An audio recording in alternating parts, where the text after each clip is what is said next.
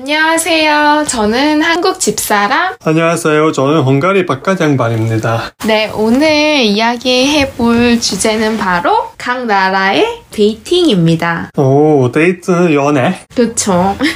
연애로 이야기합시다. 네네. 그 한국은 요즘 젊은 사람들은 어떻게 만나는가요? 제가 이제 제가 결혼을 했으니까 이제 얼핏 듣기로 젊은 친구들은 요새 또 코로나 시대이기도 하잖아요.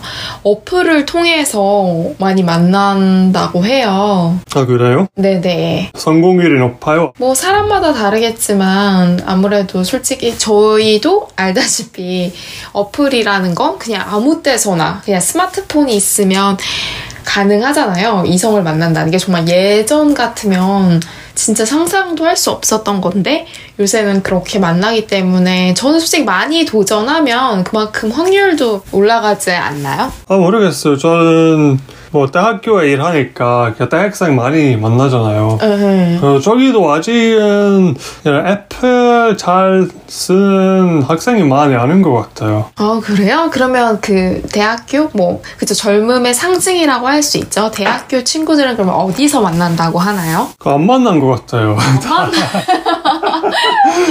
아, 만나는 친구는 뭐 소개팅 아직도 많이 한 것 같아요. 어 소개팅 그쵸. 약간 정석이라고 할 수 있잖아요. 만남의 정석. 네. 음, 근데 너무 제가 보면 외로운 대학생 많은 것 같아요. 음 외로운 대학생들 네. 그쵸. 특히 코로나 때 뭐 그 소개팅이나 또 안 하니까 음 학생들한테 힘든 시대인 것 같았어요. 그쵸. 요새 사실 좀 뭐 우리 채널이 뭐 추구하는 방향은 아니지만 경제적으로 뭐 취업도 힘들고 물가도 너무 점점 높아지고 하다 보니까 좀 젊은 친구들이 이제 뭐 결혼을 하지 않고 뭐 출산을 하지 않고 이런 문화가 좀 생기자 이런 현상이 사회적인 현상이 그러면서 연애도 좀 많이 안 하는 것도 있는 것 같아요. 그래서 음 네. 한국은 원래 좀 만나기가 쉽지 않은 것 같아요. 그 문화가 좀 폐쇄적인가요? 그런 남녀의 연애에 있어서? 네, 좀 어, 유교? 어, 유교 문화는 아시다시피 남자들이 여자들이 완전 다르게 음, 있었잖아요. 그 예전에는 여자들은 집도 나가면 안 됐어요. 맞아요. 그쵸. 그죠. 혼자 못 나갔죠. 좀 양반이나 이렇게 좀 높은 네. 가문을 보면. 막 경복궁 갔을 때는 저쪽에는 하루에 뭐 두 시간 동안 남자들이 집에서 나가면 안 되게 했고 그때만 여자들이 나가면 안 됐었어요. 음, 그래서 이렇게 남자가 여자를 잘 만날 수 없었어요. 지금은 사회가 많이 바뀌었지만 이런 문화적인 거 아직도 효율이 있는 것 같아요. 음, 조금은 이어져 나오고 있는 것 같다. 그런 면이. 네, 네, 예를 들어서 뭐 대학교 기숙사 같은 것도 음. 남자 여자 방이 엄청 멀리 떨어져 있었고 대부분 뭐 다른 건물에 있는 것도 있고 음, 아니면 제가 예전에 살았던 기숙사는 뭐 아마 홀수는 남자 짝수는 여자 층이었으니까 남자들은 여자 층으로 들어가도 바로 나가라 그러고. 네, 그랬어요. 그러니까 약간 뭐 저도 유학 생활을 했을 때 제일 깜짝 놀랐던 게 남자 여자가 같은 기숙사에 있었거든요. 예를 네. 들어 제 옆방에 남자애가 있고 화장실도 심지어 같이 썼어요. 공용. 네. 근데 막 우리가 생각하는 그런 사고들 있잖아요. 뭐 그런 게 정말 없었어요. 남자 여자 간에 뭐 불미스러운 성추행이라던가 이런 게 전혀 없었거든요. 이런 게 어떻게 보면 좀 문화 님이 이야기하신 것처럼 정말 문화의 그런 걸 문화의 차이의 큰 차이를 네. 보여주는 걸 수도 있겠네요. 그렇죠. 헝가리는 헝가리는 뭐 고등학교 때 고등학교 기숙사는 저기도 남자 남자 여자 다로 다로 있었는데 음. 고등학생들은 좀 그렇게 했고 근데 대학교는 그렇지 않았어요. 대학교도 5년 동안 저기 헝가리에서 기숙사 살았는데 저기도 같은 층이에요. 네, 같은 층에 여자 방도 있고 남자 방도 있고 음, 그 다음엔 화장실도 뭐 연- 남녀 화장실이 뭐 샤워실 그한 층에 하나 하나 하나 있었는데 음, 그뭐 저녁에는 그 사람들이 샤워하러 가면 그뭐 샤워실은 따로 따로 있지만 그 샤워실에서 나가고 수건만 갈려 어, 있어서 이렇게 어, 막 사람들이 나가고? 이렇게 음. 다녔으니까 계속 생, 같이 생활하니까 그런 사실 그런 기숙사에서 남녀가 만나고 뭐 남자친구 여자친구 생기는 경우가 많았어요. 그, 음. 너무 그 힘들게 뭐 소개팅이나 필요 없어서 그냥 일상생활 때 계속 만나기로 돼서 뭐 같은 어. 부엌도 방마다 따로 없- 없었으니까 그 요리할 때도 다 같이 들어가 있어서 뭐 오, 나 오늘 요리 뭐 했냐 이렇게 좀 이야기를 시작하게 그 좀 친해지고 뭐 남녀 여자친구 남자친구 이렇게 생기는 경우가 많았어요. 음, 그러니까 쉽게 좀 오픈적으로 사귈 수가 있었구나, 그쵸? 네. 음. 자 여기 한국에서 기숙사 살았을 때는 뭐 옆방 친구 누구인 누구인지도 몰랐어요. 그 정도는 음, 좀 교류가 좀 적었죠. 네, 이런 같이 생활한 공간도 거의 없었으니까 음, 친구 사귀기도 힘들고 뭐 여자친구 생기는 것도 거의 가능하지 않았다고 생각해요. 음, 그쵸. 아무래도 만남의 기회가 적다 보니까 네. 그럴 수 있겠네요, 한국은. 뭐, 어쨌든 그래서 지금 저희가 이야기한 거 보면 한국에서는 일단 소개팅, 또 제가 말한 좀 팬데믹 현상으로 인해서 dating 앱도 좀 젊은 친구들이 사용을 한다. 어, 근데 우리 바깥 양반 주위에서는 그렇게 사용하지 않는 것 같다. 아니, 요즘은 그 학생들은 많이 안 쓰는 것 같아요. 그래서 뭐 음, 원래 뭐 직장 다닐 때 맞아. 직장 다닐 때 많이 그때는 쓰는. 그때는 이렇게 만나기가 만나는 기회가 많이 떨어져요. 그쵸. 더 떨어지죠. 대학 교보다. 네. 솔직히 이제 직장을 잡게 되면 좀 한국은 더 좀 서양에 비해 보수적이다 보니까 네. 그런 만남이 그쵸 또 뭔가 그 회사의 연령대에 의해서 또 나뉘어지잖아요. 나이가 좀 있고 그런데 저 개인적으로 저는 회사가 남초 회사인데도 연령대가 되게 높은 편이라 제 또래가 거의 없다고 보시면 아. 되거든요. 정말 만날 기회가 이제 없는 거죠. 회사에서도 뭐 소개팅 하더라도 연령대가 아무래도 높다 보니까 그분들의 친구들도 다 결혼을 했잖아요. 좀 그런 식으로 네. 힘들어져서 뭐 dating 앱 많이 좀 대학생을 넘어서 좀 젊은 직장인들이 많이 사용하는 것 같습니다. 아, 네. 그거는 네, 맞을 것 같아요. 맞아요. 이- 그래서 뭐 이런 루트가 있겠고 또 저희는 궁금한 게 그러면 네. 헝가리는 어떤지 궁금해요. 헝가리는 어디 어떻게 만나는지 남녀 간의 데이팅을 고등학교에서 만난 것도 많아요. 고등학교 네. 때 사귀는 경우도 네, 음, 특히 뭐 한국은 아직도 뭐 남자 고등학교, 여자 고등학교 이렇게 따로 있는 학교가 좀 많죠. 네네 맞아요. 그런 거 거의 없어요. 다 남녀공학 꿈을 네. 키운 거죠. 네, 어. 거의 다 그렇게 하니까 음. 저기 기회가 많아요. 뭐 반 친구들끼리 뭐 마음에 드는 여자 남자가 있을 수도 있으니까 네. 고등학교 랍스토리도 많아요. 어. 그렇구나. 그거도 많고 대학교도 사실 한국은 특히 좀 모르는 사람한테 뭐 인사도 잘 안 하는 거죠. 음, 그쵸. 좀 안 하는 경향이죠. 저는 사실 그거는 제일 큰 중력이었어요. 한국에 왔을 때. 아, 충격이었어요. 서로 네. 인사를 안, 모르는 사람들끼리 인사를 안 하는 게. 네, 특히 뭐 그 그때 1년 동안 한국어 그런 어학당 다녔고 그때도 기숙사 살았죠. 저기 기숙사는 외국인 친구도 다 저기 있었는데 원래 기숙사는 원래 한국인 어, 학생들이 대부분 한국인 학생들이었고요.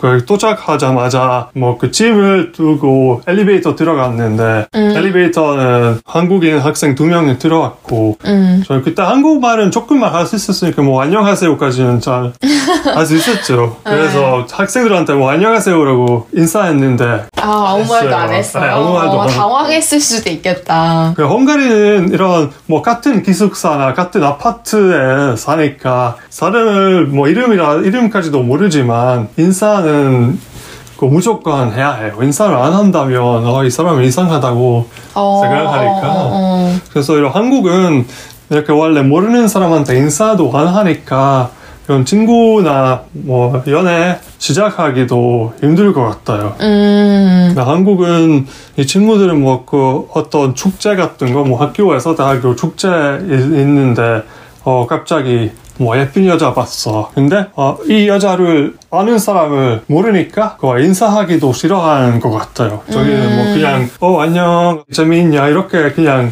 가볍게 말을 할수 없을 것 같아요. 그쵸, 그러면 이상하게 볼 것 같아요. 그쵸? 한국을 하면, 그쵸. 네. 그러니까 헝가리는 그렇게 많이 만나요. 뭐 학교, 음. 그냥 말 걸어서 모르는 네. 사람이라도 마음에 들면, 네, 학교는 방 앞에서 뭐 기다리고 있어요. 뭐 다음 방이 아직 안 시작 안 했고 그래서 뭐 옆방에 마음에 든 사람이 있어. 그냥 갑자기 음. 저기 가서 뭐 이야기를 시작하는 거 이런 일이 좀 많아요. 어, 그러면, 어, 이해를 했어. 고등학교 때는 서로 이제 남녀 공학이다 보니까 만날 기회가 많고 아마 대학교도 그럴 것 같아요. 아까 네. 이야기한 것처럼 기숙사도 심지어 같이 있고 또 당연히 대학교도 남녀 공학이다 보니까 만날 기회가 있는데 그럼 직장, 직장을 다니면 주로 어떻게 만나나요? 아? 그렇죠. 직장은 요즘은 아마 사람들이 좀 게을러서 그냥 학교를 할 필요가 할것 같은데. 어, 근데 회사 다닐 때도 사실 취미 활동, 어, 어, 그런 동아, 뭐, 클, 네, 아, 동아리 동아 같은 클럽, 뭐 클럽, 이런 네, 음. 그런 무슨 취미 클럽. 네, 어떤 친구는 예를 들어 뭐 살사, 그 스페인 춤, 살사 댄스. 네, 어, 그래서 댄- 댄스 그런 학원 같은 거? 가서 갔는데 만나고 그쵸 저기, 실제로 결혼도 네, 저기서 만난 것도 있고. 음, 아니면 특히 헝가리는 뭐 공연이나 뭐 파티 같은 거? 아 맞아. 파티에서도 우리 시, 시누이도 그쵸?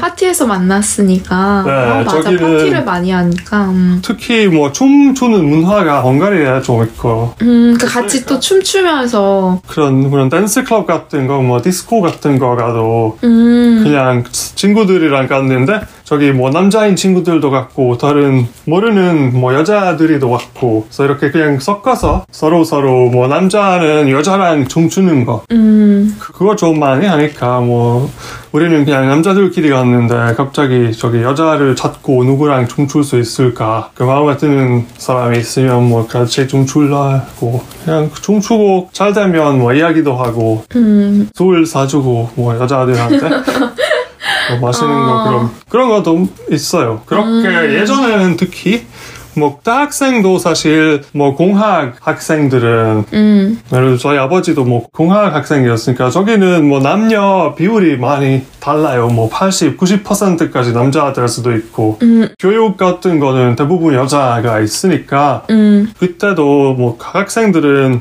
그냥 어떤 뭐 펍이나 클럽 가서 만나고. 만나는 것 많았고 요즘은 뭐 회사 다닐 젊은 친구들 그렇게 만나는 것도 있고. 음, 근데 그거는 사실 어려워요. 음, 그거 집에서 나가야 하고 뭐 음, 사람이 만날 사람이 없을 수도 있고. 음, 음.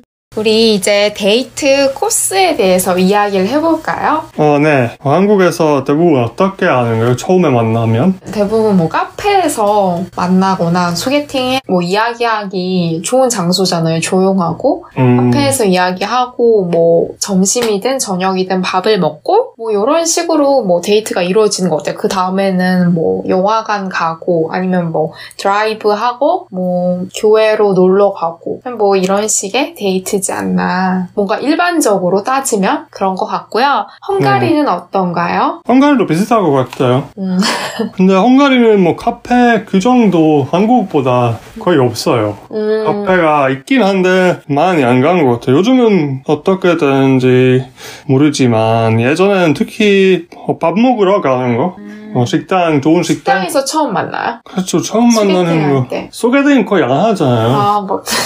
그래서 뭐 어디든 만나고 네, 밥 먹으러 가서 저기서 이야기하고 근데 사실 헝가리는 그냥 자기 집으로 가는 거 많아요. 아, 집으로? 네, 그렇죠. 한국은 친구도 자기 집으로 초대하는 거 거의 많이 안 하는 거죠. 네네. 그렇죠. 한국은 좀 카페나 어디 가고 만나는 거 많죠. 네. 그래서 헝가리는 유럽은 다 비슷비슷해요. 어, 그냥 집에 가서 집에 놀러 가는 거예요. 뭐 요리하거나 어, 어. 뭐 TV 보거나 넷플릭스 보거나 같이? 네 그런 음. 것도 있고요. 네, 한국은 요즘은 좀 떨어졌는데 예전에 한 뭐 5년, 6년 전 DVD 방 같은 거 그건 진짜 시, 이런 데이트할 수 있는 시설이 엄청 많았거든요. 아, 맞아, 맞아. 많이 놀랐어요. 사람들은 왜 그 밖에 가서 DVD 보는 거지 왜 그냥 집에 가서 보는 거 아닌지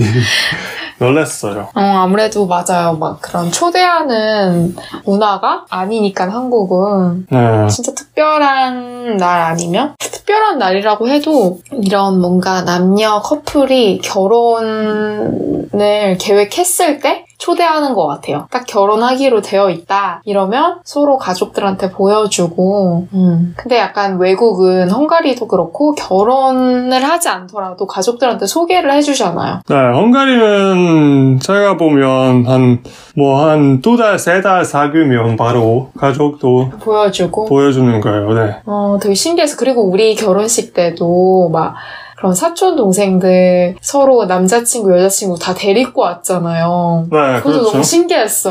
결혼할 거 아닌데도 뭐 이렇게 데려와서 가족의 어떻게 보면 중요한 행사잖아요. 거기 와서 네. 서로 즐기고 같이 노는 모습이 되게 신기했어. 그래요. 그거는 뭐 크리스마스나 음, 크리스마스 파티도 대부분 가족들끼리 하긴 한데 그때도 뭐 남자친구, 여자친구랑 같이 갈 수도 있어요. 음, 특히 뭐 20대, 20대라면 뭐 좀 젊으면 그렇지 않은데 그렇죠. 저희 여동생도 사실 결혼하기 전에 바로 같이 살았어요. 음, 음. 음, 결혼하고 같이 사는 거 대부분 아니에요. 음, 음, 완전은. 음, 음. 뭐 가- 살아보고. 네. 음. 한국은 그렇게 하는 거 아니죠. 한국은 요새는 조금 뭐 달라졌다고는 하지만 일반적으로 그렇게 하진 않죠. 결혼하고 나서 같이 살죠. 그렇죠. 대부분 뭐 대출 받고 싶으면 특히 그치. 네, 먼저 혼인신고해서 응. 그런 법적인 부부가 되는 경우는 있지만, 음. 응, 그거는 헝가리도 비슷하지만 요, 요즘은 젊은 사람들은 월세로 사는 경우가 많죠. 그쵸. 그래서 그 월세를 그냥 같이 내는 거 음, 그건 법적으로 부부될 필요가 없고 음, 그쵸. 예, 그래서 그렇게